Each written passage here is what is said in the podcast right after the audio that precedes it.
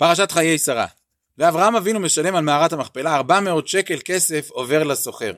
האם המקום הזה ברשותנו? האם אנחנו יכולים להיכנס למערת המכפלה בלי לקבל אישור מהוואקף המוסלמי? נשים לב לעוד שתי מקומות בתורה, כך אומר אבי מורי שליטה. פרשת שבוע, עוד שבועיים, פרשת וישלח, יעקב אבינו קונה את השדה, את השדה אשר בשכם, במאה קסיטה מאת בני שכם. האם אנחנו יכולים להיכנס למקום הזה, או שם אנחנו רועדים מלהתקרב למקום הזה? והעולה על כולנה, הר הבית, דוד המלך שילם עליו מחיר מלא. האם אנחנו יכולים להיכנס למקום הזה? חוץ מהנושא ההלכתי, אני מדבר על עצם הרעיון, האם אנחנו יכולים להיכנס למקום הזה? אז ברור אם כן, שהגלות עדיין לא הסתיימה.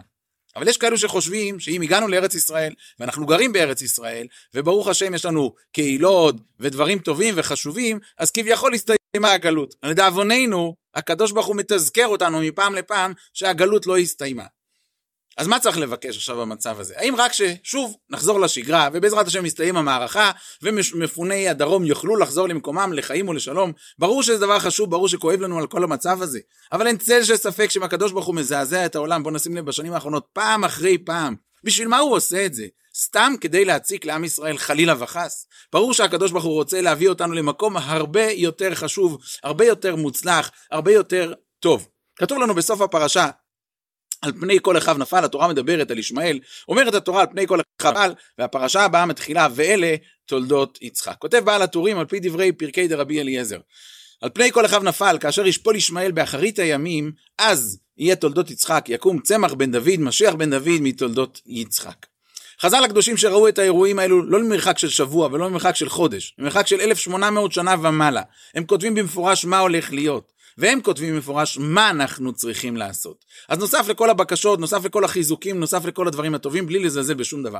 אבל חז"ל הקדושים אומרים לנו על הפסוק, אחר ישובו בני ישראל וביקשו את השם אלוקיהם ואת דוד מלכם, ופחדו אל השם ואל טובו באחרית הימים. אמר רבי שמעון בן יוחאי, בשלושה דברים עם ישראל מאס, אמרו לריבונו של עולם, לא רוצים את המלכות שלך, לא רוצים את מלכות בית דוד, ולא רוצים את בניין בית המקדש. מה צריכים לעשות? אז צריך לשוב ולבקש. אמר רבי שמעון בן מנאסיה, אין מרים סימן גאולה לישראל, עד שיחזרו ויבקשו שלושתם.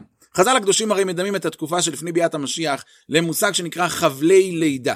ידוע שאם רוצים ללדת ילד חי בעזרת השם, אז זה לידה הרבה יותר קלה, מאשר חלילה ילד מת. כי כאשר הילד עצמו משתף פעולה ורוצה להיוולד, אז הלידה הרבה יותר בקלות. אז אם אנחנו נשתף פעולה ונגיד לריבונו של עולם, אנחנו רוצים להיוולד, אנחנו רוצים לצאת מן הגלות, אנחנו רוצים לחזור לבית המקדש, אנחנו רוצים לסיים את האירועים האלה לא רק בניצחון של הצבא על עזה או דברים נקודתיים קטנים וחשובים, אלא במשהו הרבה יותר גדול, אז זה יקרה. רש"י הקדוש כותב בפרשת לך לך, שנים עשר נשיאים כעננים יחלו, זאת אומרת בני ישמעאל נראים מפחיד, נראים שחורים כמו עננים, אבל ברגע אחד הקדוש ברוך הוא יפזר אותם, ואז יצמח צמח בן דוד. אז כמו שאמרנו, הכל תלוי בדבר אחד ויחיד, בפה של כל אחד ואחד מאיתנו, לפתוח את הפה שלו ולהגיד, ריבונו של עולם, אנחנו רוצים לחזור למלכות שמיים, אנחנו רוצים לחזור למלכות בית דוד, אנחנו רוצים לחזור למל... לבית המקדש, זה מה שאנחנו רוצים. שבת שלום ובשורות טובות.